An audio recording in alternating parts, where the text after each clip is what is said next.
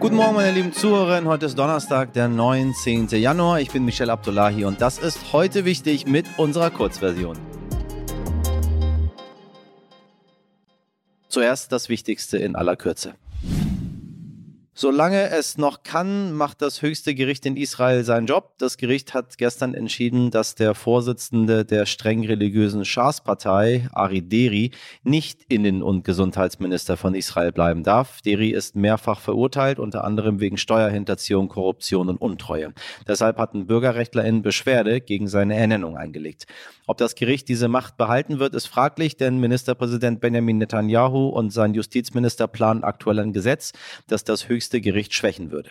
Damit soll eine Mehrheit im Parlament die Entscheidung des Gerichts überstimmen können. Zehntausende Menschen gehen seit Wochen dagegen auf die Straße. Auch am Samstag ist wieder eine große Demonstration in Tel Aviv geplant.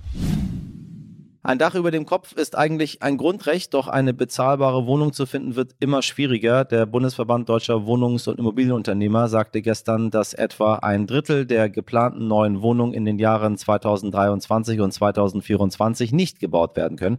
Statt der 61.000 geplanten Wohnungen sollen nur etwa 40.000 Wohnungen gebaut werden. Als Ursache nannten die Unternehmen in einer Umfrage vor allem eine nicht verlässliche und unzureichende Förderung der Regierung. Außerdem fehle Baumaterial und das altbekannte Problem HandwerkerInnen. Eigentlich wollte die Regierung laut Koalitionsvertrag 400.000 neue Wohnungen pro Jahr bauen. So wird das natürlich nichts. Die Debatte nach den Krawallen an Silvester dreht noch nach. Mehr als 280 Angriffe auf Einsatzkräfte soll es deutschlandweit gegeben haben. Das meldet der Tagesspiegel. Rund die Hälfte der Angriffe fanden in Berlin statt. Die Berliner Polizei nannte gestern Einzelheiten und sprach davon, dass die Tatverdächtigen fast alle männlich und jung waren. Die Mehrheit habe außerdem die deutsche Staatsbürgerschaft. Ein ähnliches Bild zeigt eine Studie des Bundeskriminalamtes aus 2021, die sämtliche Angriffe auf Polizisten erfasst hat. Hatte damals einen klaren Befund. Wer die Polizei angreift, ist meistens männlich, über 25, Polizei bekannt, betrunken und deutsch. So viel zur sogenannten Migrationsdebatte, liebe Leute da draußen, insbesondere die Kollegen von der Presse, die so gerne mal die rechte Presse, die rechtsstehende Presse, Sie wissen genau, wen ich meine, die so gerne mal drauf einhauen, weil es einfach so toll ist und bei der Leserschaft so gut funktioniert. In diesem Zusammenhang lege ich Ihnen noch sehr, sehr gerne unsere Folge 437 nahe, die sich mit der Silvesternacht ausführlich beschäftigt. Im Kiewer Vorort Brovary ist am Mittwochvormittag ein Hubschrauber neben einem Kindergarten abgestürzt. 14 Menschen sind ums Leben gekommen, darunter auch der Innenminister der Ukraine, sein Stellvertreter und ein Staatssekretär. Damit ist ein wichtiges Ministerium in der Ukraine komplett führungslos. 29 Menschen wurden verletzt. Vor Ort war gestern Abend mein Kollege Jürgen Weichert. Jürgen, wie ist die Lage und wie gehen die ErmittlerInnen vor? Gibt es schon erste Erkenntnisse? Also die Ermittler, die haben vor allen Dingen erstmal die Trümmerteile äh, gesichert und gesichtet und fotografiert. Wir waren selber erstaunt, wie weit verstreut die Trümmerteile waren. Sie lagen teilweise vor unseren Füßen und äh, wirklich weit verstreut an der Absturzstelle. Und dann gehen die Ermittler aber auch hier zu den Wohnungen und von Haus zu Haus und sprechen mit den Anwohnern, fragen, ob sie was gesehen haben, suchen Augenzeugen, sichern aber auch Videos, alles eben mit dem Ziel, um herauszufinden, was diesen Absturz verursacht hat. Viele haben anfangs gedacht, möglicherweise eine russische Rakete. Wir haben eben Kriegszeiten.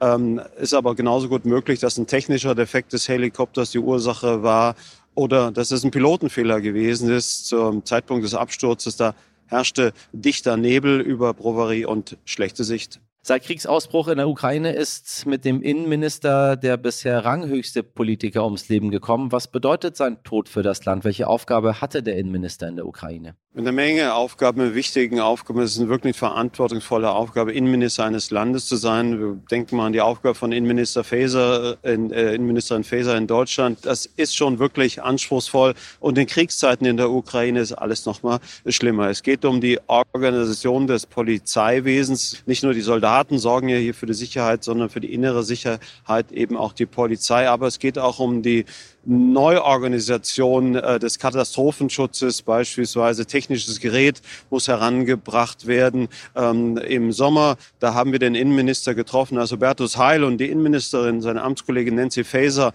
hier in Kiew war. Und wir haben den Innenminister als sehr freundlich und auch als außerordentlich fähig erlebt. Der wird der Ukraine wirklich fehlen, das muss man sagen. Aber nicht nur der Verlust des Innenministers schmerzt die Menschen in der Ukraine, sondern es sind eben auch Kinder bei dem Absturz des Helikopters in dem Kindergarten ums Leben gekommen. Und wir haben Angehörige gesehen, die wirklich Tränen in den Augen hatten, weil ihre Kinder hier vor Ort gestorben sind. Und andere sind hierher gekommen, weil sie schlicht und einfach Angst hatten, dass ihre Kinder möglicherweise unter den Opfern gewesen sein könnten. Vielen Dank an Jürgen Weichert in der Ukraine. Die Welt schaut einem Hurricane ins Auge. Das sagte der UN-Generalsekretär Antonio Guterres gestern Abend bei seiner Rede auf dem Weltwirtschaftsforum in Davos. Die Menschheit sei so vielen Krisen gleichzeitig ausgesetzt und trotzdem lernen wir zu wenig daraus. Na, das prangert er ja vor dem richtigen Publikum an.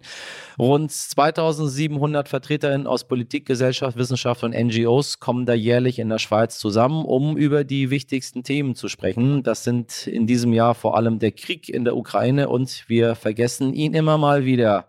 Ja, der Klimaschutz.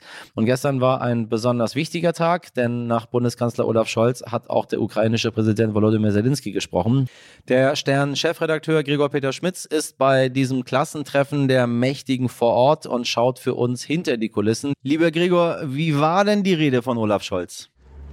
Olaf Scholz ist sich bei seinem Auftritt in Davos auch nach einer schwierigen Woche und nach dem Abgang von Bundesverteidigungsministerin Christine Lambrecht in gewisser Weise treu geblieben. Denn er hat bei seinem Auftritt vor dem Weltwirtschaftsforum in Davos vor allem das getan, was Olaf Scholz besonders gut kann, nämlich sich selber und damit auch Deutschland zu loben. Er hat hervorgehoben, wie viel die Bundesrepublik bereits geleistet habe im, im Ukraine-Konflikt, wie wichtig der deutsche Beitrag sei.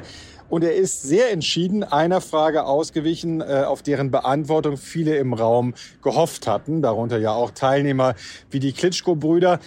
Äh, nämlich die Frage, ob Deutschland neben äh, anderen Waffenlieferungen, die ja bereits seit einiger Zeit erfolgen, auch Leopard-Panzer nach in die Ukraine schicken würde. Darauf wollte er nicht antworten, erkennbar, hat es auch auf Nachfrage nicht getan. Als noch einmal aus dem Publikum die Frage kam, warum man jetzt noch zögere und warte, sagte er, dass man ausdrücklich äh, dies eng mit den USA abstimmen wolle. Also er sah den Moment für seine ganz persönliche Zeitenwende hier in Davos noch nicht gekommen. Wir sind in Kriegszeiten und viele machtvolle Menschen kommen zusammen. Wie ist die Atmosphäre? In welcher Stimmung sind die Supermächtigen?